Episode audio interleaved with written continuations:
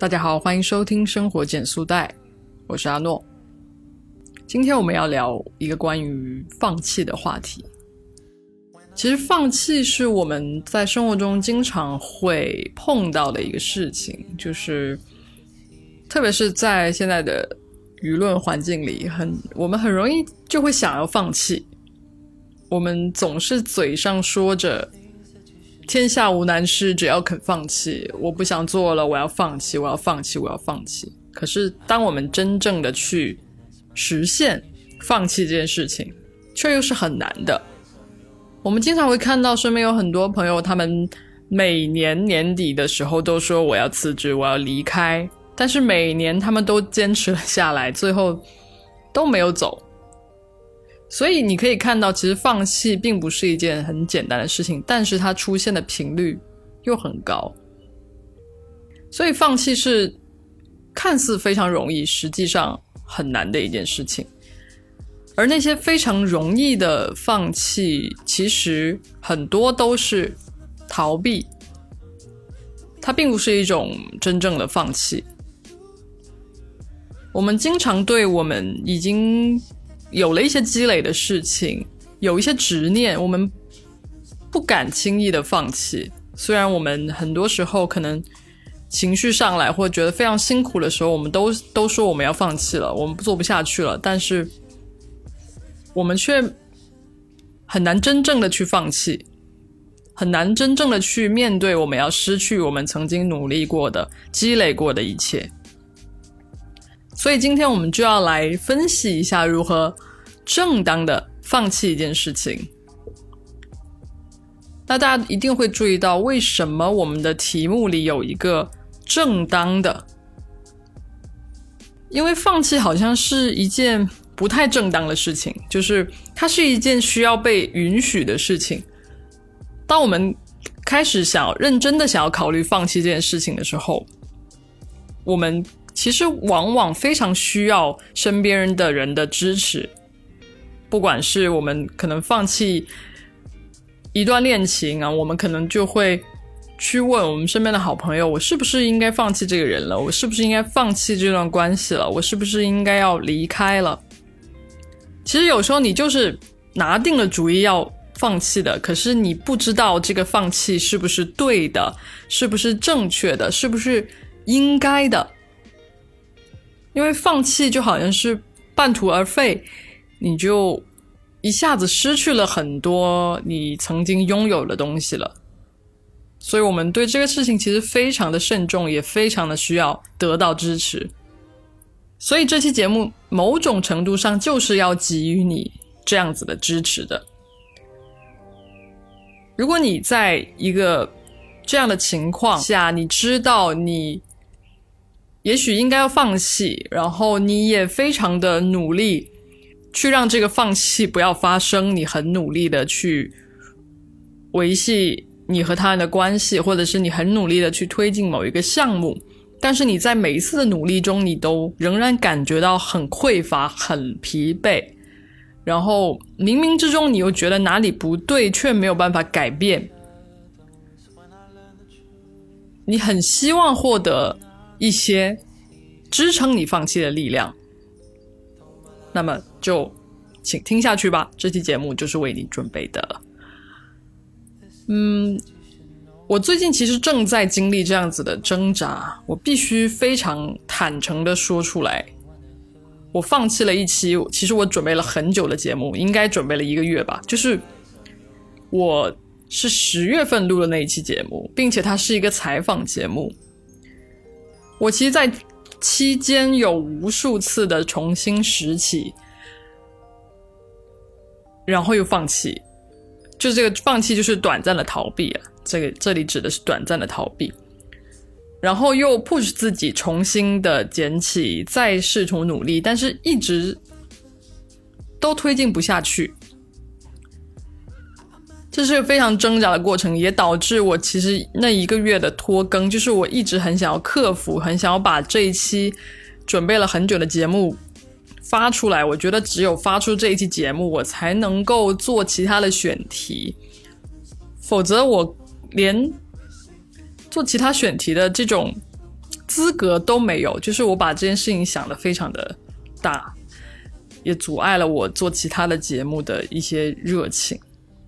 而且，其实就在这周六，甚至周五的晚上，我还非常的、非常的确认，我必须要在这两天内把剩下的工作做完，然后把它发出去。可是现在是周日的下午六点，我在下午四点的时候放弃了整件事情。因为我努力了两天，我确认我实在是没有办法把这期节目做出来了，所以我选择了放弃。所以我现在要给大家分享一下我是如何走向放弃的。首先，你要去判断这件事情是不是符合你的初心，因为你往往是推进不下去的时候，你一定会觉得说这其中的。内核一定是有违背你初心，或者是违背你的价值观的存在，你才会觉得很难推进下去。就比如说我的这一期难产的作品，其实我个人认为这期作品真的是不够深刻，然后它也没有我想要表达的东西在。就是这期节目它其实是可以生硬的提炼出一些。核心的价值观、核心的点，但是这个点并不是我最初想要传达的那个部分，所以它其实本质上不太符合我想要传达的节目的核心，所以我一直也很难能够推进下去。当然，这个核心的偏离是有很多很多原因造成的，可能是我的经验不足，导致我跟我采访对象没有达到一个很好的。沟通的状态，所以没有把话题延伸到一个更好的角度，或者是我非常有目的性的想要把这个核心往某个方向引，但对方其实根本就并没有考虑过那个方向的事情，所以会有很多很多的原因去造成他其实跟我想要传达的东西是不符的，这是第一点。第二点就是，我意识到了这个事情，这个作品无法推进下去的一个非常非常重要的原因，就是你要找到这个原因，让你必须要放弃的这个原因，和让你感觉到非常不对的原因，就是我从最开始去想要给大家讲这个人的故事的时候，其实就存在着一种误读。我采访的对象其实是一个，嗯，开着咖啡车旅行的一对情侣。然后我当时在最开始去设计这个采访的故事的时候，我就是觉得他们是想要探索出一种新的生活方式，以及去探索自我，就通过开咖啡车旅行这件事情。但实际上，当我实际去跟他们聊的时候，我发现他们只是把这个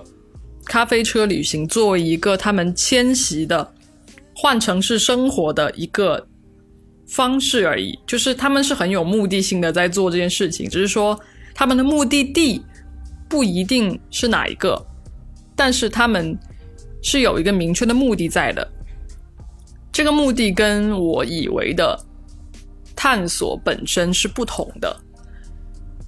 所以我很难再去延伸出更多的关于探索的这样子的一种可能性。就它是一个非常非常实际的一个选择而已，所以我很难去把这件事情变得合理，就是因为我在最开始的时候其实就存在一种。误解，而这样的误解就导致了我在采访的过程中，常常会有一些先入为主的一些问题，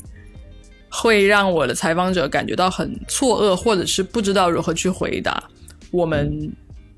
感觉就可能聊的并不在同一条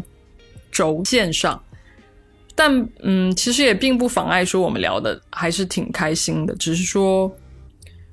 这就会导致这个节目的深度不够深，所以这是一个非常重要的原因，也是我学习到的一个经验吧。所以，当你找到这个原因之后，你就会开始想啊，我要如何避免走同样的弯路？我要如何避免再出现一期类似的难产的节目？那对我来说，在这个 case 下面就很简单，就是你必须要先去跟别人聊，然后你再去想你们能够传递的价值是什么。这个其实是一个求同存异的东西，而不是一个你设计出来的东西。所以你得想，你要怎么样去避免出现同样的情况。那其实你想到这里之后，你就会感觉宽心了许多，因为你知既知道自己，嗯，为什么继续不下去，又知道自己以后要怎么避免类似的情况，那你就更有勇气去放弃它。最后一个点就是我真正下定决心去放弃的点，就在于说我一开始。很不愿意放弃，是因为我觉得这个节目、这个作品其实除了我以外，那当然也包含了许多其他人的心血，包括我的采访对象，那他们也敞开心扉的跟我聊，然后他们也可能对我的节目有一些期待，所以某种程度上来说，这个作品的产生其实是对他们的一个负责。但我必须要非常坦诚、诚实的面对这一切，就是我没有办法做出这个节目。那我也必须要面对我没有办法，嗯，很妥善的去去承载他们想要表达的一些东西。